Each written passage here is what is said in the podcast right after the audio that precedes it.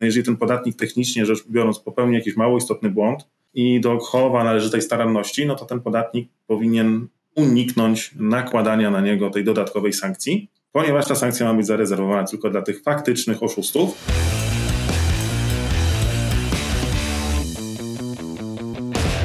Dzień dobry Państwu, Anna Strzelecka, Kridoteka, Podatkowa Międzymiastowa. Ostatni odcinek z tematu y, SlimWat 3. Ponownie jest z nami Konrad Dura. Witam serdecznie. Dzień dobry, który jest menedżerem w naszym kridowym y, dziale y, VAT.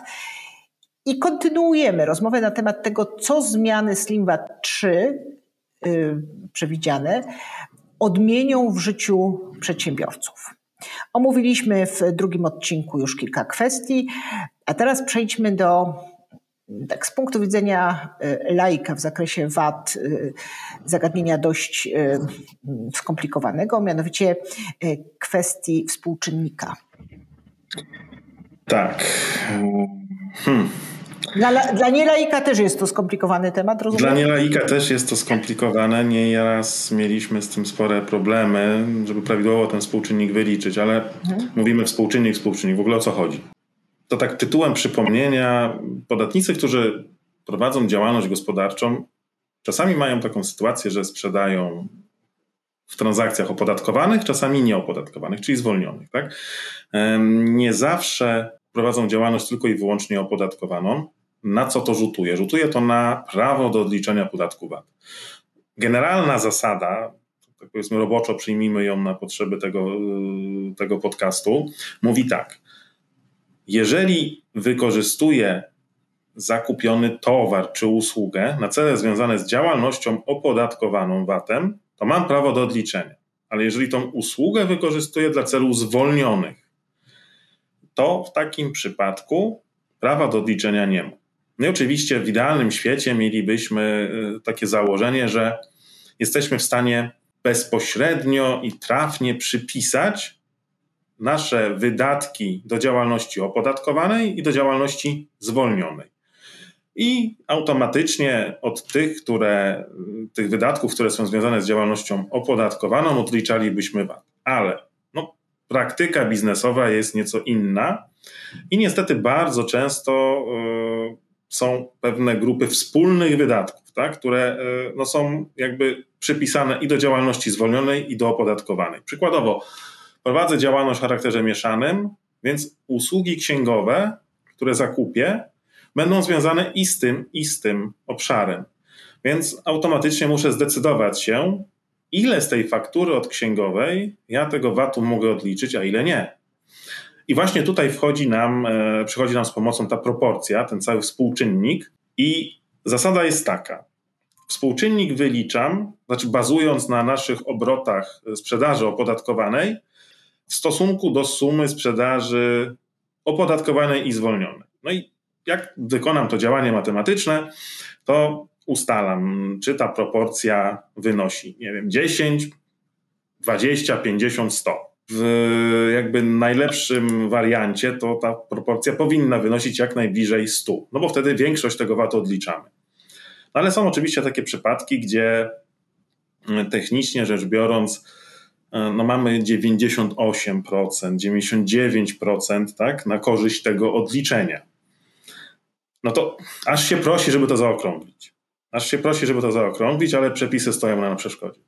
A przepisy mówią tak, możesz zaokrąglić sobie do 100, czyli po prostu odliczać cały VAT, drogi podatników, w sytuacji, gdy proporcja przekracza 98% na korzyść tego odliczenia.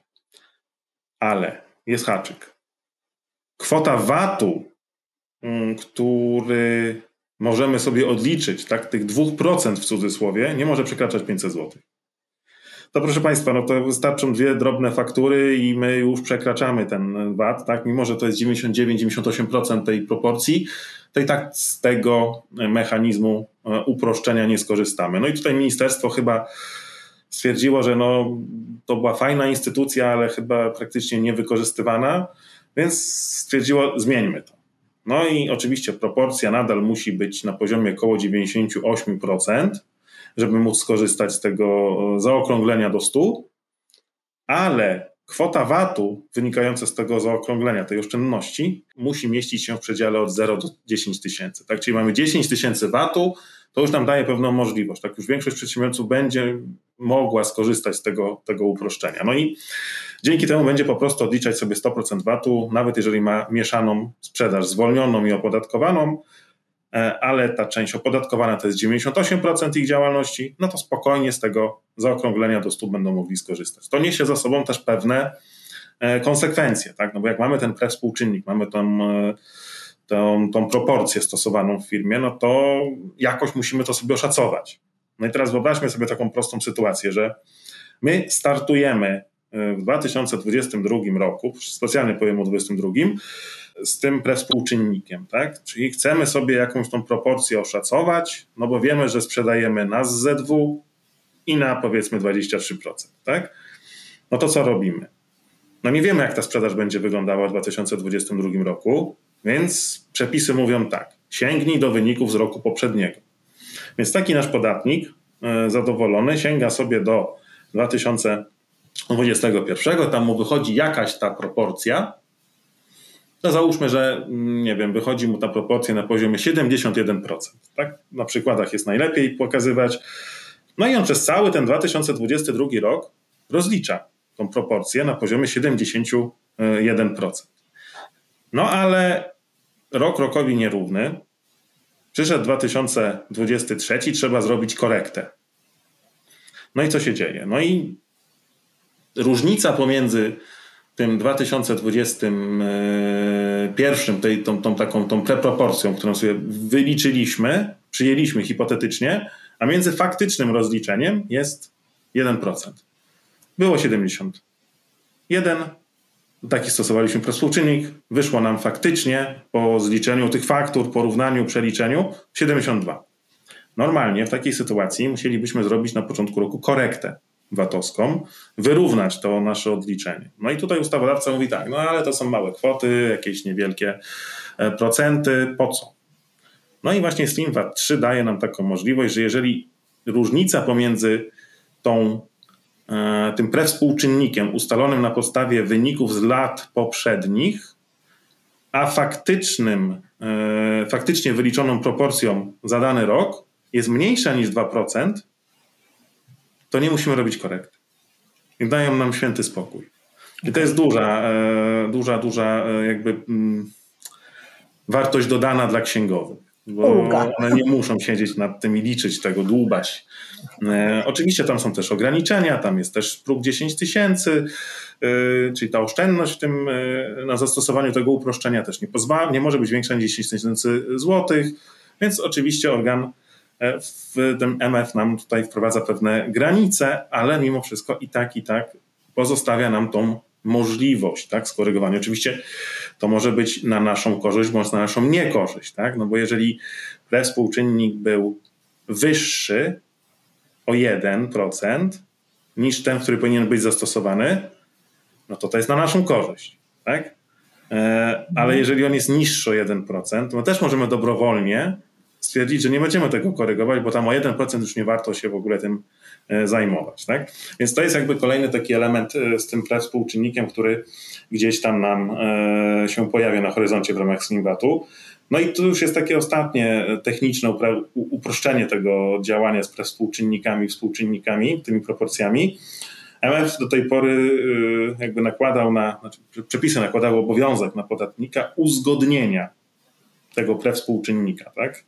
Z Urzędem Skarbowym w formie protokołu. Teraz wystarczy już tylko zawiadomić, że wyliczyliśmy, tak? Więc nie będziemy musieli do urzędu chodzić, uzgadniać, spotykać się, tylko tam wysyłamy krótkie pismo z informacją, uzgo- y, tak nam to wyszło, przyjmij do wiadomości. Jasne. E, to tyle, jeżeli właśnie chodzi o te e, współczynniki. Wydawać by się mogło, że to nie jest temat jakiś super powszechny.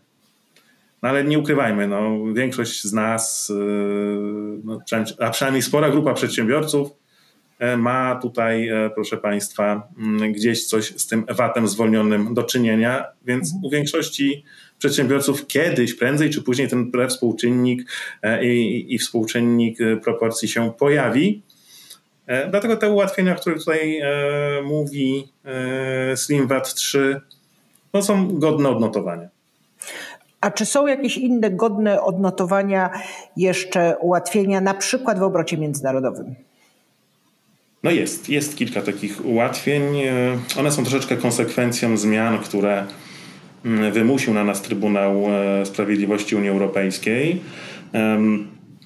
To jest pokłosie mm, wyroków dotyczących e, wewnątrzwspólnotowego nabycia towarów gdzie Trybunał zakwestionował zbyt rygorystyczne regulacje po stronie polskiej, e, które pozbawiały podatnika prawa do odliczenia podatku VAT w określonych przypadkach.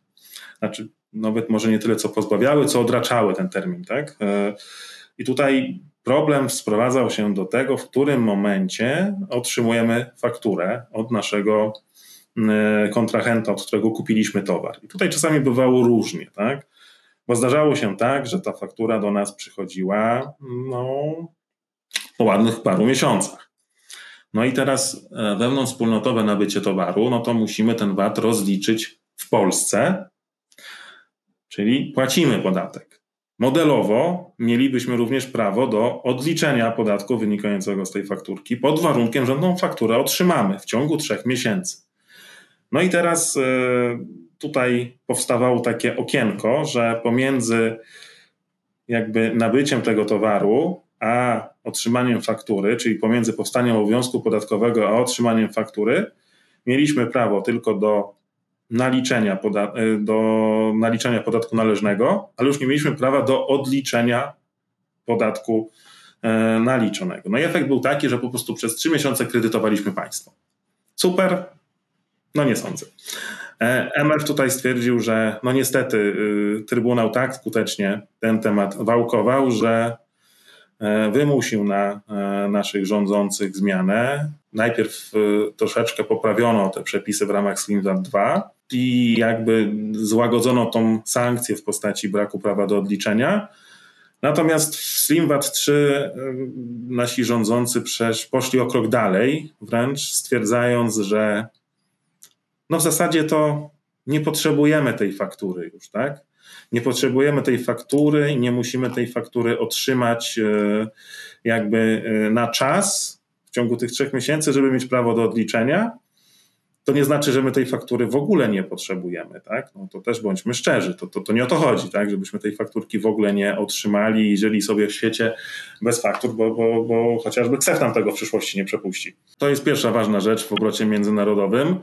E, druga z kolei dotyczy e, jakby sytuacji, w której mm, przy WDT, gdzie zmienia nam się moment korekty. Jeżeli nie dostaniemy na czas faktury, tutaj też mamy możliwość jakby szybszego skorygowania, prostszego skorygowania rozliczeń. Tam się zmienia rozliczenia w ten sposób, że zamiast wystawiać taką korektę faktury i rozliczać ją w momencie E, dostawy e, towaru, czyli powiedzmy, nie wiem tego, niech to będzie sierpień, to będziemy mogli ją rozliczyć we wrześniu, czyli w momencie mm, wystawienia faktur. To też jest pewne ułatwienie e, po stronie podatników, dla podatników związane z tym obrotem typowym, takim międzynarodowym.